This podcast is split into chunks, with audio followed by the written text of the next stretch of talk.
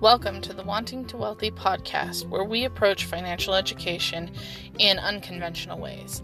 My name is Ashley Hogan, and if you are looking for a different path to reach your financial goals, you are in the right place. Let's get started.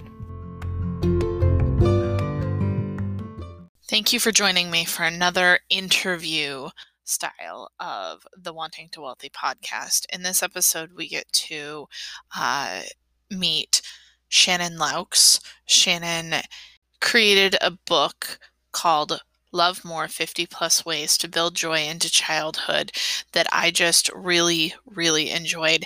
And I felt that you would get a lot of value out of learning more about Shannon. Shannon considers herself a fierce defender of childhoods. Ever since her first job, she has sought out opportunities to be in the presence of children as they explore the world around them, from babysitting to camp counselor to a degree in education, to finally landing as a full time witness of fun to two boys who have become her greatest teachers. Each of these opportunities led Shannon to believe in the power of play and partnership as a way to bring about more joy with a byproduct of love into the lives of those who hold the biggest space in our hearts. So thank you for for being on our podcast. Um, I was really inspired to talk to you after reading your book because um, you know when i was growing up everybody says oh well kids are expensive and and so i waited a, a, long time. I was in my 30s when i had my son because i was afraid of not being able to afford a kiddo one and two um, i was still working in a corporate job and i didn't want somebody else raising my kiddo and i didn't want to be paying to have somebody else raise my kiddo. And so getting to read your book, Love More, was really inspirational that it's really not about the dollars you spend on your kiddo, it's about the time you get to spend. So I'd love to chat more about that today. Totally. It's about the time and about the relationship. Absolutely. That is so true. Nice. Um, will you just give us a brief overview of yourself and and maybe your parenting style? All right. Well, I'm Shannon, as you introduced. Um, I am originally from Vancouver Island, British Columbia, a transplant for 10 years to the Bay Area in California, and now one step closer by uh, moving to Yachats, Oregon. Um, and my training pre motherhood was I had my degree in education as well as my early childhood certificate. And I've worked with kids since I was 13 years old. Um, I love them. I think they're magical. And I think their way in the world is so much fun when you can sink into it and just watch them discover the wonder. I was disappointed to learn that that's not what schools were about when I launched into my world. And similar to what um, your experience about not wanting your kids to be cared for by someone else and the cost that was involved in that, for me, it never made sense for me to pay somebody else to take care of my kids while I was hanging out with other people's kids. And so we made the decision from the very beginning to live on one income. And part of that also was um, a shift in parenting thinking for me. Again, I think the roots of it were from what I was learning about the education system and discovering that play is where it's really at for kids. And then I met my own kids, my firstborn, and he didn't fit the molds of what I've been seeing in the world, which was like I watched the baby it was like called a baby story on TLC or something similar to that. And I was all ready to like put him in his crib and watch him go to sleep and then walk away to my own bed. And he was like having none of that. Like he slept in our bed. He came to teach me what he needed. And so that is where my parenting started to unfurl and become more of this attachment style parenting which led us to living a life without school, which has led to um, I guess a philosophy that would be relationship first over anything else. And so when we make when I make decisions, whether they're around financial decisions, work decisions, all of those sorts of things, the thing that comes first is how is this going to impact the relationships we have in our family? Yeah, that's that's a great way to look at it. The the relationships are are so much more important. You mentioned um you mentioned that you had made the intention or made the decision to live off of one income. Um, did that impact how you thought you may parent? Well, it definitely meant being more creative because one, we weren't going to have the resources to pay anybody to hang out with our kids at that time. My husband was working for a startup company. He was making a startup like you'll get paid when we go big salary. Um, so it definitely was like, how do we work with what we have to make their you know to make their worlds more engaging and more interesting and you really quickly or i found that i learned really quickly that it wasn't about what we had in terms of material things. It's what we could create in terms of experiences. And as you probably know with your own little one, they don't need, they're just as excited with the box that the toy came in as they are with the toy. So when you set up their their worlds to be exciting and interesting by turning a box into more than just a box or hiding a toy inside a box for them to open over and over and over again when they're really young, you start to see that they're not looking at the dollar signs that you're spending on them either. They're looking at the joy that you're bringing and the love and the intention behind that. Yeah, I think sometimes we forget that it it's not about money because we've kind of been indoctrinated by the time we become adults that well you have to spend all these dollars and it's like no a box is exciting because a box is the coolest thing that they've really seen in their whole little lives. Right exactly and i think um, we're trained to think that it that um, the thing they need exists outside of us right? So we're taught that the answers are out there right? I mean that's capitalism for you. Yes. but and so we are we often think that we've got to pay somebody to care for our kids or pay someone to um, teach us how to get them to sleep or all you know like all of these different things. And we forget to just tap into our own intuition about this human that we've created and invited into the world who is their own little being. And the space that we need to navigate is what exists between us and them and let the rest of the world just sort of fall away behind you Mm-hmm. And and I like that you said that they're they're their own individual person. You've got two kiddos, so so each experience with them, I assume, is is unique to them and to your relationship with each individual. Oh, absolutely. And I think that's the funny part when people would say to me, Oh, you have two boys. Did you not want to try for the girl? And I was like, I have two completely different humans right? And that, it doesn't mean because i they because they both arrived and you know identify as male that they are the same. They are so different. Like i can't you know i think it would be easier for me to name their differences than their similarities really. Um, but yeah they are two very different humans and two they both came with uh, different lessons to teach me as well.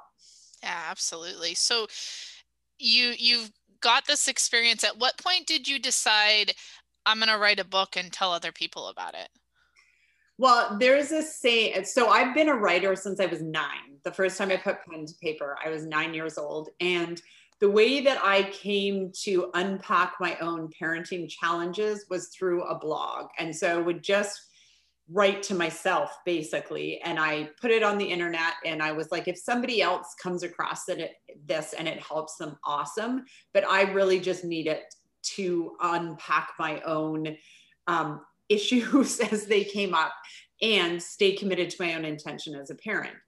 And then I was like, okay, well, what if I turn this into a book?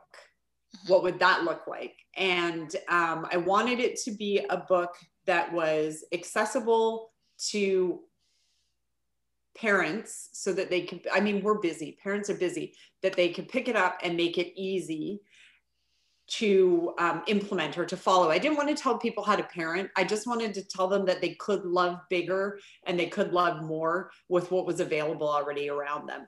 And so the idea came to just make a list of things to do. And so once I was able to narrow it down to that, it became easier to write because I didn't have to write 200 pages on parenting. I just had to write little snippets of how to build love. And so it was just a culmination of a passion for writing. And then um, a writing mentor in my life at the time said to me, Write the book you wish you had. And I wish I'd had that book when I was first starting out so that I wasn't so overwhelmed as a new mom at how do I do this? And so that was how it came to live in the world. Absolutely. And when I read your book, and I know you mean for someone to just pick it up and and just open a page and do that thing. Um, when I read your book, I read it cover to cover because I'm like, ooh, that that's good idea, and that's good idea, and that's a good idea. What I noticed is that I, I can recall one one item where you had said, hey, have bubbles in your purse so you had to buy a physical item right. was it intentional that you most of your ideas don't cost extra money or did it just kind of happen i think it kind it what was intentional was to make it accessible to everyone and so that they understood that they already had the tools they needed to be the parent that was love, loving more the kids in their life hmm. and because most of the ideas had come from my own parenting journey and especially those early years when we were just living sometimes not all the way paycheck to paycheck so i think that it was not my intention in the beginning but i can see why it came out that way was from that point of wanting it to be something that you didn't have to do any effort like to just show people you already have the tools you need to do this and so I think that that helped.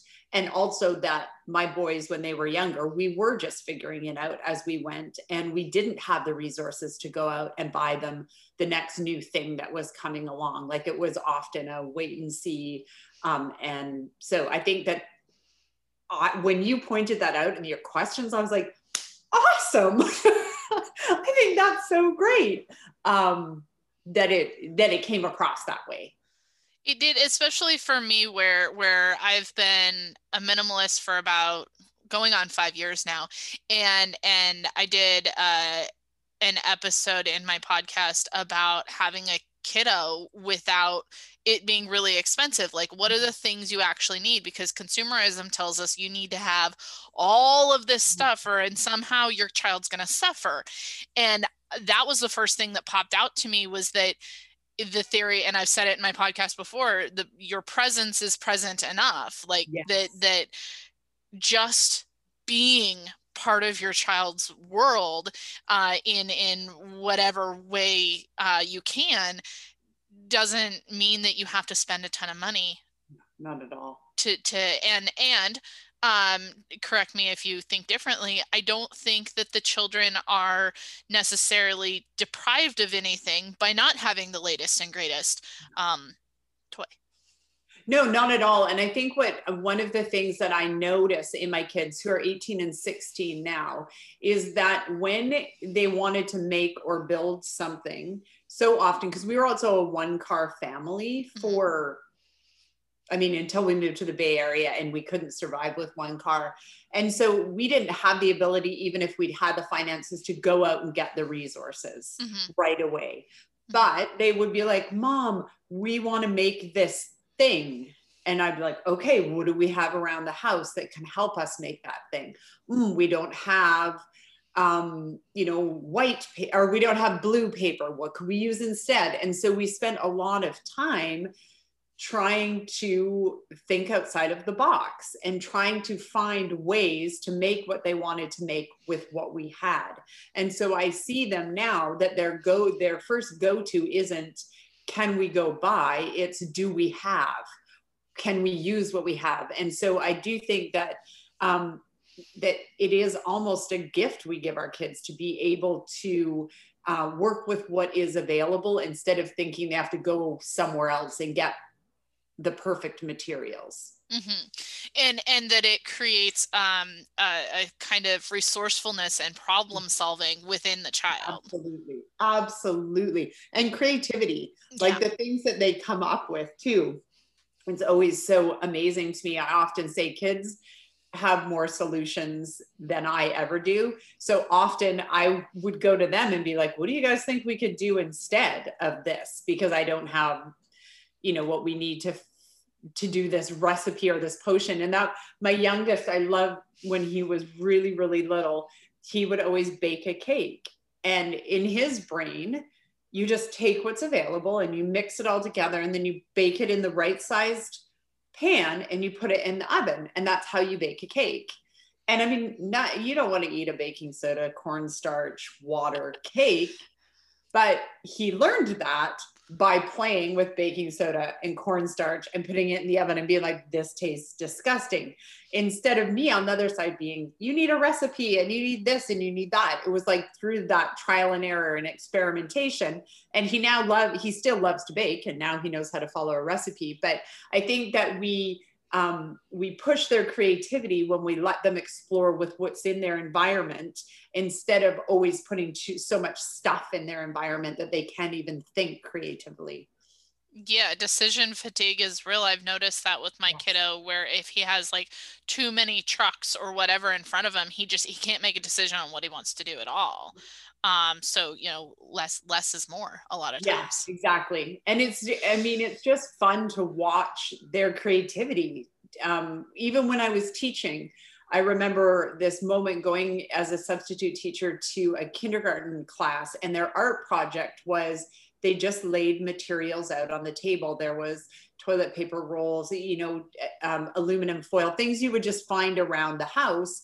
And it was open ended create, creative time. And they would take whatever they want and put it together. And the stories and the pro and the, the things that they built out of that were beyond any craft project that I could have come up. And they still learned cutting and pasting and all of those skills that you do not that you I guess if your intention is for them to learn something specific, it can still be learned by using what is in their um, environment. It doesn't have to be the glitter and the googly eyes and that, you know, the skill sets are still there. The cutting, the, the gluing, the problem solving, the creativity is all there, even if you don't have all the fancy things. Absolutely. And I and I think that we need it almost more now being in the the COVID world that we're in where money is a lot tighter for a lot of people. We're stuck inside. Um, most of Oregon is still completely shut down. And how do we not just placate them with another toy that's going to be exciting for five seconds and then what's the next thing? What's the next exactly. thing? Exactly. Yeah. Um so looking at the money side just a little more, um, how what is your money story and how do you think that's shaped your children? That is a great question. So I um, grew up in a working class family. We did not have enough. Um, I'll uh, my my dad passed away unexpectedly at 62 and left my mom with a mountain of debt. So that's what I come from. And so scarcity is what I know. And uh, scarcity was what was present until we made our move to the Bay Area. And my husband, um, my husband came from a more secure background for sure. He had more resources available to him as a young person. And he definitely spends with with um, wild abandon sometimes in a way that I just I don't. Um, and I don't I don't think I ever will because like you, I lean more towards a minimalist style than than he does. And so watching our kids have these two different backgrounds to play with, um, I can see that they have they have a balanced I would say, approach to money. They are not, let's go buy the next big thing, let's go spend the next big thing. They are, hey, I need this. This is the amount of money it's going to cost. Is this a reasonable investment? So I definitely see that they've taken some of my more um, you know, secondhand. Like if I can buy it used, I'll buy it used. And dad's shiny new thing and found this like middle line mm-hmm. um, to walk. Mm-hmm. Yeah so it's it's fascinating to me to see because i do think our money stories shape us because i'm still over here like almost waiting for something to happen for us to suddenly not have what we to have financial resources mm-hmm. whereas my husband has always had them and so he's oh he's always trusting they're going to be there so it's an interesting interesting balance mm-hmm. And you said that your kiddos didn't go to public school. So was there, I already know in Oregon and in many places across the country, public schools are not teaching financial education of any sort. Was there an intentional money talk in your family or not?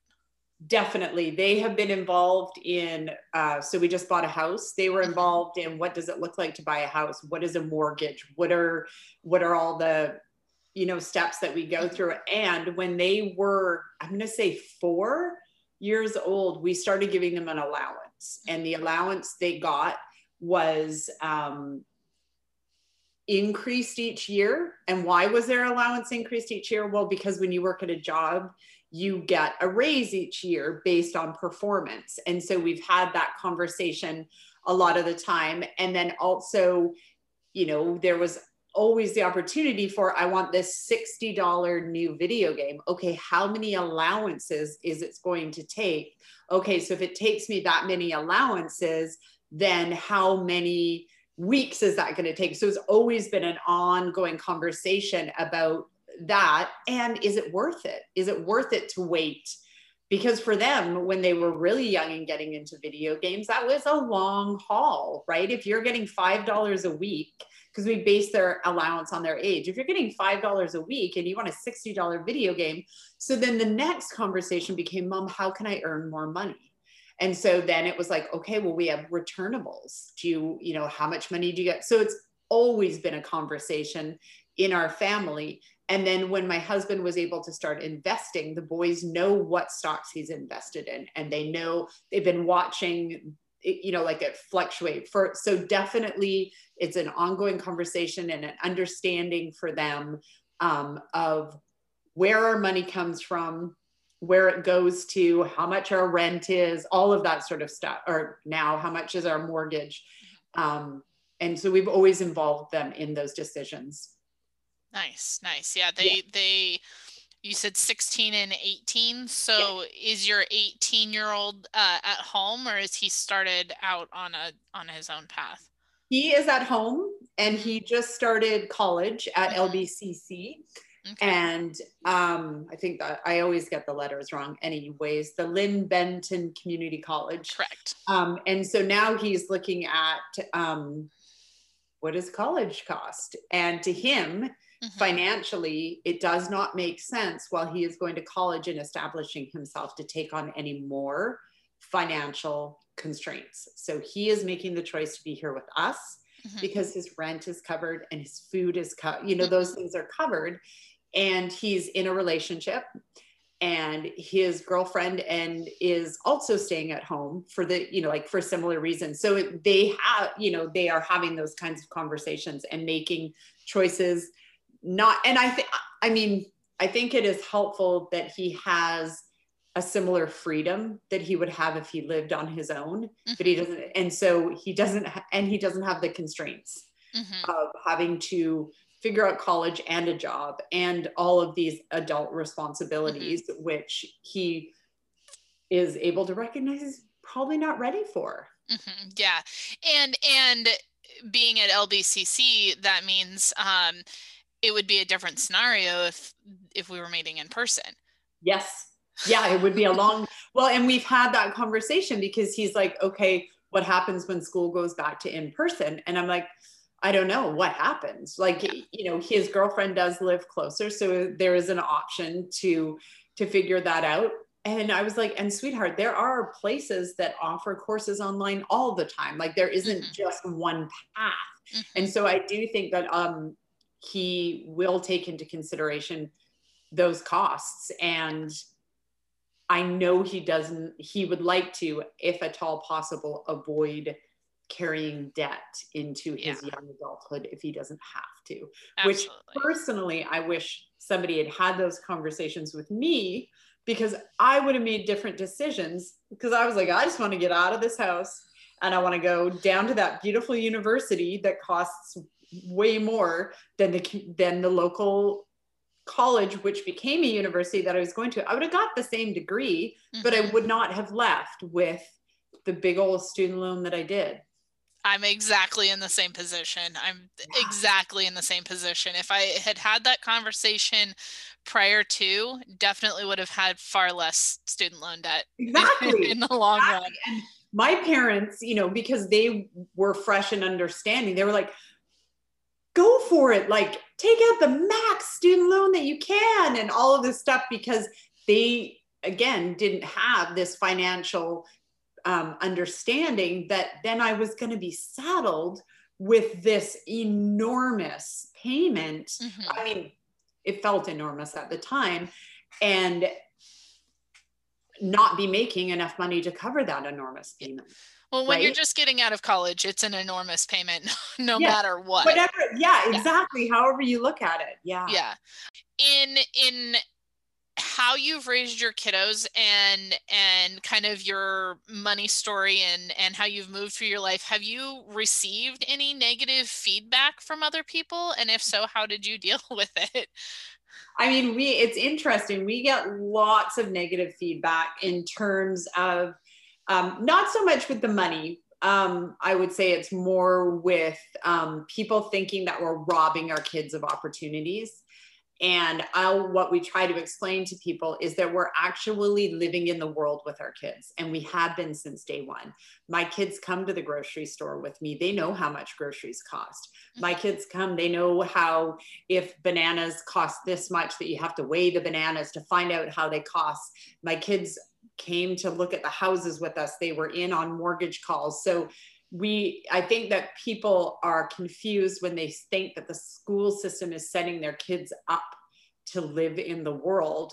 The school system provides different opportunities for the for their their kids. And our goal was always to um, so keep the passion for learning alive for our kids and live in the world with them. And i think that they actually have learned more about how money works and seeing, you know, like again, they know the different paths that um, my parents took and my husband's parents took and what the um, you know what an inheritance looks like or doesn't look like and those sorts of things because they were present with us all the time and they were going through life. So we have my i mean in terms of dealing with the negativity i've just had to have thick skin and let my kids speak for themselves. So instead of defending our choices i've just let them see my kids who are these two really awesome humans who can handle themselves in adult conversations, who can handle themselves when hard, hard things happen, and who can show up in the world. So that's it's easier now that I that they're a little bit older because I have some living proof. Um, and it was challenging that when they were younger. I have um, some relationships that didn't make it through because people thought we were breaking our kids. Right. Yeah, and at the i mean at the end of the day i i asked the question about negative feedback because people like to put their opinions on other people oh, and i want our listeners to hear that if they're getting negative feedback they're not the only ones. Exactly. um, but to be confident in the choices that they've made uh, so they can hopefully if they have kiddos teach their kiddos to be confident in exactly. their choices as well yeah and i think that that is so very important and we have always tried to put like the thing that i try to tell parents is if you keep your relationship with your kiddo at the front of the line then the other things don't won't matter mm-hmm. because that is what's preserved and you have this family culture of caring for each other. And when kids are well cared for, when their voices matter and when they're heard in the world, that's what they want for everyone. So my kids don't understand why there's systems that don't support people feeling heard because it isn't the norm for them. So it is so true that if you're going to make decisions, whether it's around parenting or finances that go against the grain, if you just stick with your intention then it, you will attract the people you need into your life that will stand there with you. Because i know we did that with parenting. We found people who weren't buying everything for their kids because they were living off of single incomes. And they were thinking outside of the box because they wanted the same things for their kids. So you even though it's hard and you have those people judging you you will have the your people and you will find them and you will like be like there they are. And then that will give you you know the support and the bolstering that you need. And and not only the support for you as a parent but i think that probably gives your children some uh, more yeah. sense of self to be able to stand up when they do go out into the world and go this is me and i'm not ashamed of it. Exactly. Exactly. They and that's one thing i think i admire about my kids because i don't hold this because of my own baggage but they have such a um, a secure sense of self mm-hmm. that i'm absolutely impressed with all the time. yeah, and and the other part of what I'm hearing you say is that by not going a traditional route, they got to really develop into their own people and they didn't have to fit inside of somebody else's box.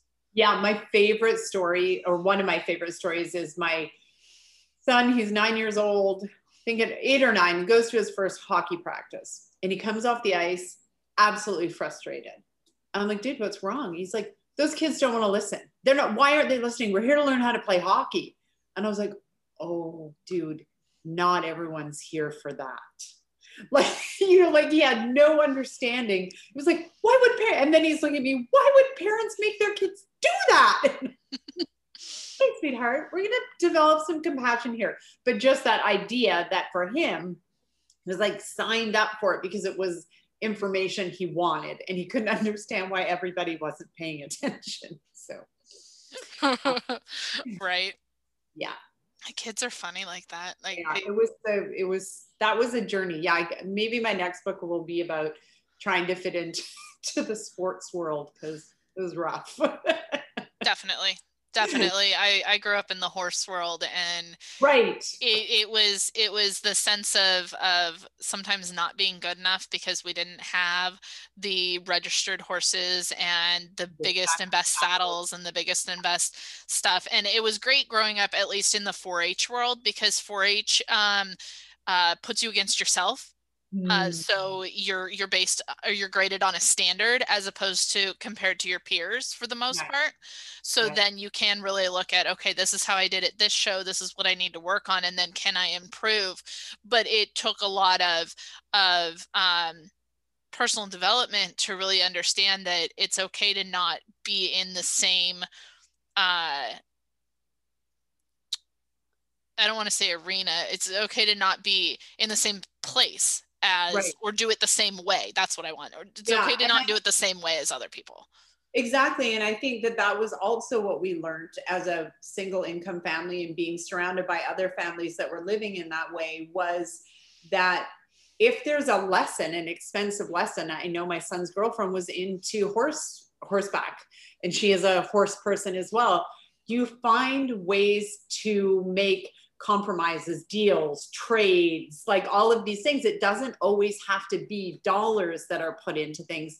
My son wanted more experience at the hockey rink, so he volunteered to coach with other coaches. He got ice time, he improved his skill, and he built a resume, right? So I think that sometimes it, our greatest, again, that out of the box thinking can apply to money too if there is a skill that you want or something, instead of always approaching it with, I have to use my dollars, what do you have to offer that isn't dollars? And sort of starting to, um, like, I know, yeah, I think that they, they have that ability to know that you can make a mentoring relationship with someone that isn't just based on an exchange of money yeah we uh, bartering bartering is is not dead i got horseback mm-hmm. riding lessons from one gal for cleaning tack and from another gal for babysitting her son right like it's just i think that we don't think to think that way and to um, because again we live in a capitalist mm-hmm. society but if we are able to give our kids constant opportunity and evidence of how to do it differently then that's how they're going to launch out into the world and that's where we can start to see some change some shift right? If people are saying i want it differently i'm going to do it differently then um, there's more opportunity for that. Absolutely and and that kind of brings me to my next question which is what good advice do you have for others when it comes to um i would say when it comes to the kiddos when it comes to either debt or and or income right. I just think um yeah advice is just like i always tell people to follow the lead of their kids mm-hmm. in a lot of ways. I think it and and by that i don't mean obviously they don't have the same information or access to resources that we have but they do have this um, innate curiosity and creativity that sparks creativity and curiosity in me. And so then when you're coming up against for us when we were coming up against decisions it wasn't about it wasn't always about money. It was about quality of experience.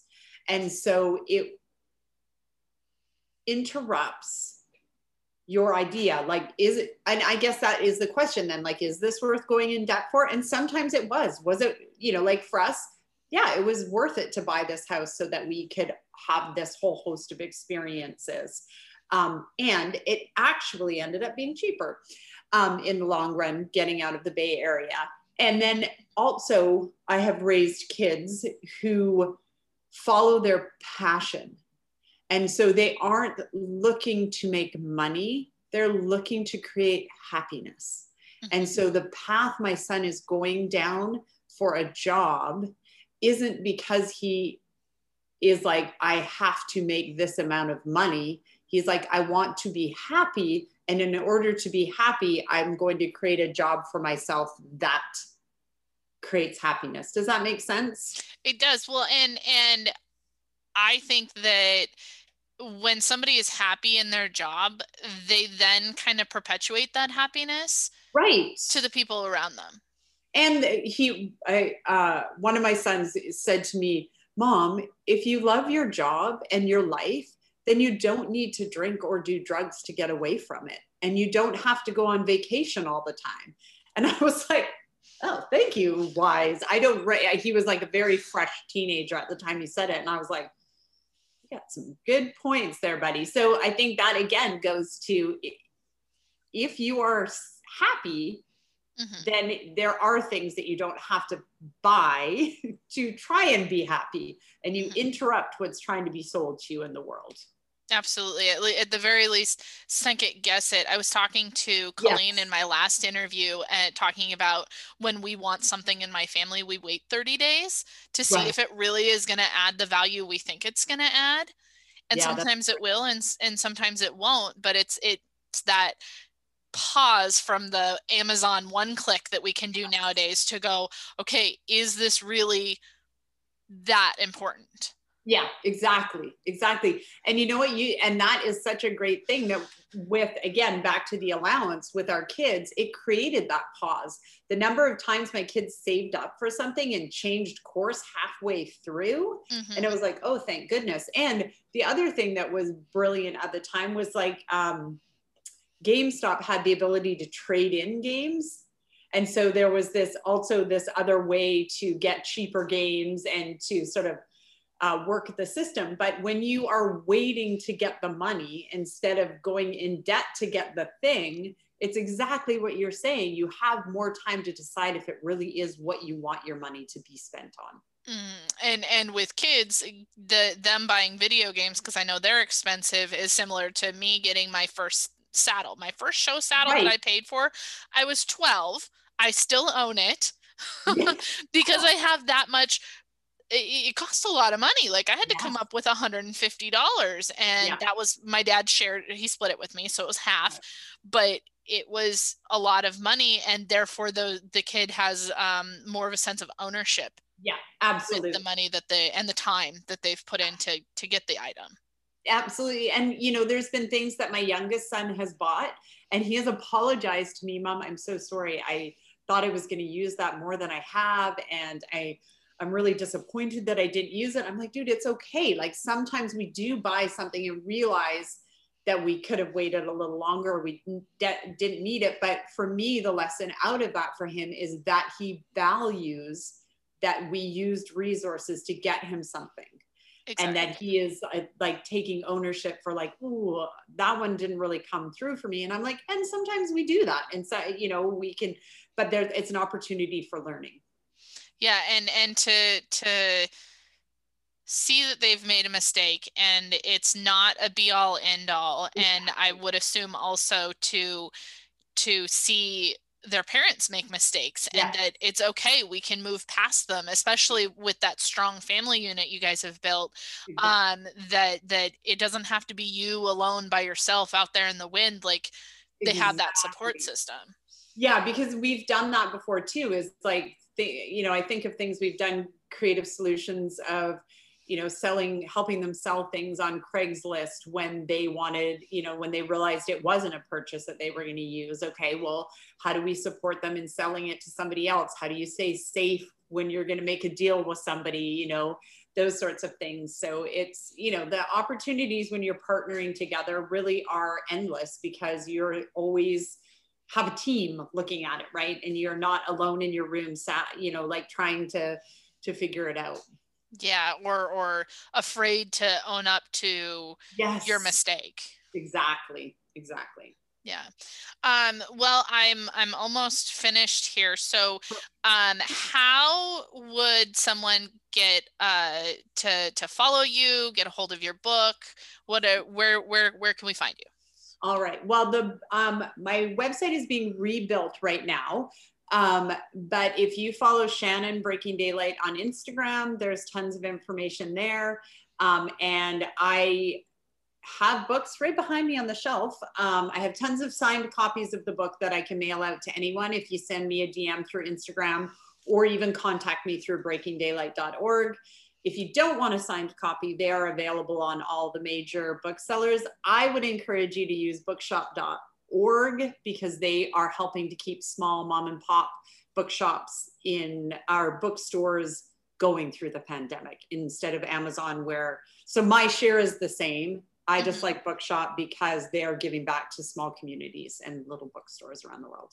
Absolutely. And I got, uh, when I bought my copy, I actually bought two and got one to a friend for Christmas. So totally good for Christmas presents or just because gifts or um, Mother's Day or Father's Day. I'm going to throw that out there. And I got us signed copies and I literally just picked one up for me and put the other one in a gift bag for her. And the cool part about the signed copies was that the one that I picked up was what I needed Nice. And the one that she got was what she needed because they weren't the same. Um, so I try to not write the same thing and everything. yeah. that was that was awesome. I so appreciate you talking uh oh, to, so to much us. Fun.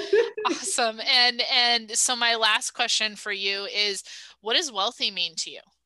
What does wealthy mean to me? I mean, to me, wealthy means Hmm, such a great question. Rich in relationship.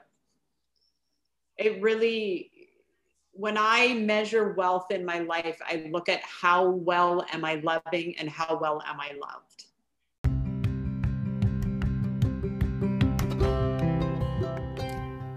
Thank you so much for joining me for this episode of the Wanting to Wealthy podcast. I appreciate each and every one of you and all of your support. It means the world to me. I would love to continue the conversation over on Instagram at Wanting to Wealthy. You can always send me a DM with thoughts, questions, ideas for future podcasts, or anything else you would like to share with me. Until next time.